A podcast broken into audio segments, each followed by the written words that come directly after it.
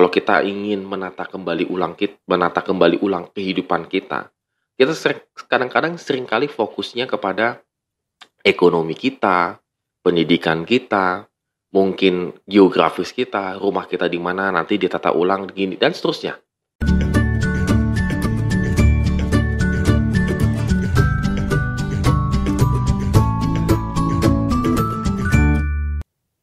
Shalom good readers, kita kembali lagi melanjutkan bacaan kita sepanjang hidup, yaitu membaca firman Tuhan yang diambil dari Ezra pasal 2 ayat 1 sampai dengan yang ke-70. Ini panjang ya, 70 ayat. Jadi tetap semangat, tetap fokus untuk uh, membaca firman Tuhan. Ya, good readers, ini masih suasana Natal dan kebanyakan kalau kita Natalan, mungkin banyak sekali orang yang kembali ke halaman, kampung halamannya Walaupun pada saat ini mungkin sama pemerintah sangat dibatasi dan mungkin memiliki beberapa aturan begitu ya, supaya mencegah arus uh, pulang kampung besar-besaran. Nah, tetapi suka tidak suka, tentunya masalah pulang kampung itu adalah hal yang kita rindukan bagi saudara yang punya kampung begitu. Kalau Natalan mungkin ingin sekali suasananya di kampung. Lebih meriah, lebih dapat daripada di tempat di mana saudara sekarang tinggal. Demikian juga halnya dengan orang Israel pada saat mereka kembali lagi ke Yerusalem. Ini adalah sebuah pergumulan yang cukup berat karena di Babelonia secara konteks kalau kita lihat mereka sudah cukup nyaman, aman begitu ya.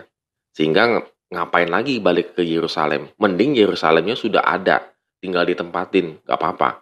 Tetapi ini kan Yerusalemnya dalam keadaan hancur, dalam keadaan apa ya? Ya, dalam keadaan nggak nggak siap lah begitu. Jadi logikanya mendingan di Babelonia sudah selesai begitu ya. Tetapi mereka akhirnya kembali di Yerusalem. Dan hal yang pertama mereka lakukan adalah menata ulang tentang bagaimana peribadahan secara umumnya. Jadi kita bisa melihat di sini bahwa kalau mereka membuat daftar nama-nama keluarga serta jumlah mereka di ayat 3 sampai 21. Dan pendaftaran nama-nama tersebut dibuat untuk memperhatikan tempat tinggal umat mereka. Ayat 22 sampai 25 itu ya.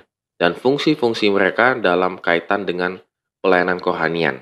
Jadi ayat 36, 41 dan pelayanan pemerintahan atau kemasyarakatan di, 4, di ayat 42 dan 57.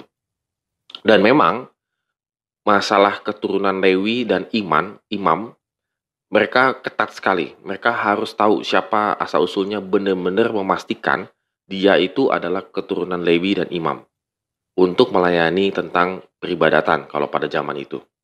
Hal ini ditekankan sekali, kenapa? Karena mereka tidak mau. Kalau mereka tidak jelas asal-usulnya apakah keluarga Lewi, imam, dan seterusnya, maka bisa jadi cara mereka melayani sewaktu nanti akan dibangun pembangunan uh, Yerusalem dengan baik, maka itu akan melenceng. Bisa-bisa malah melenceng ke Allah yang lain begitu. Jadi mereka kenapa begitu ketatnya memperhatikan asal-usul dan juga memperhatikan benar-benar garis keturunan Lewi atau bukan, supaya mereka memastikan orang yang melayani ini tahu kepada siapa dia melayani. Kalau dalam konteks ini adalah kepada Yahweh, Tuhan. Nah, good readers kalau kita boleh lihat dari sini gitu, kita renungkan dari sini, bahwa mereka akhirnya kembali untuk menata kembali kehidupan mereka dan mereka menata kembali tidak hanya sekedar kemasyarakatannya, eh, tempat tinggalnya dan seterusnya, tetapi juga masalah kerohanian. Dan masalah kerohanian mereka sangat ketat. Mereka benar-benar memperhatikan hal tersebut. Siapa yang melayani imamnya, lewinya, apakah benar-benar asli orang uh, Yahudi atau bukan dan seterusnya. Saya rasa demikian juga dengan kita saudara sekalian. Kalau kita ingin menata kembali ulang kita, menata kembali ulang kehidupan kita, kita kadang-kadang sering kali fokusnya kepada ekonomi kita, pendidikan kita, mungkin geografis kita, rumah kita di mana nanti ditata ulang gini dan seterusnya. Yang kita suka perhatikan adalah hal-hal yang di luarnya. Tetapi kita jarang sekali untuk menata kembali kehidupan kerohanian kita. Pada saat ini, good readers, kalau kita masih harus menata kembali kerohanian kita, maka mari kita renungkan bersama-sama di hadapan Tuhan. Kalau hari ini kita mengatakan bahwa hidup saya menjadi kacau, mari kita tata kembali kehidupan kita. Dan terutama, kita menata kembali kerohanian kita, hubungan kita dengan Tuhan, supaya lebih intim lagi. Amin. Have a nice day and God bless us.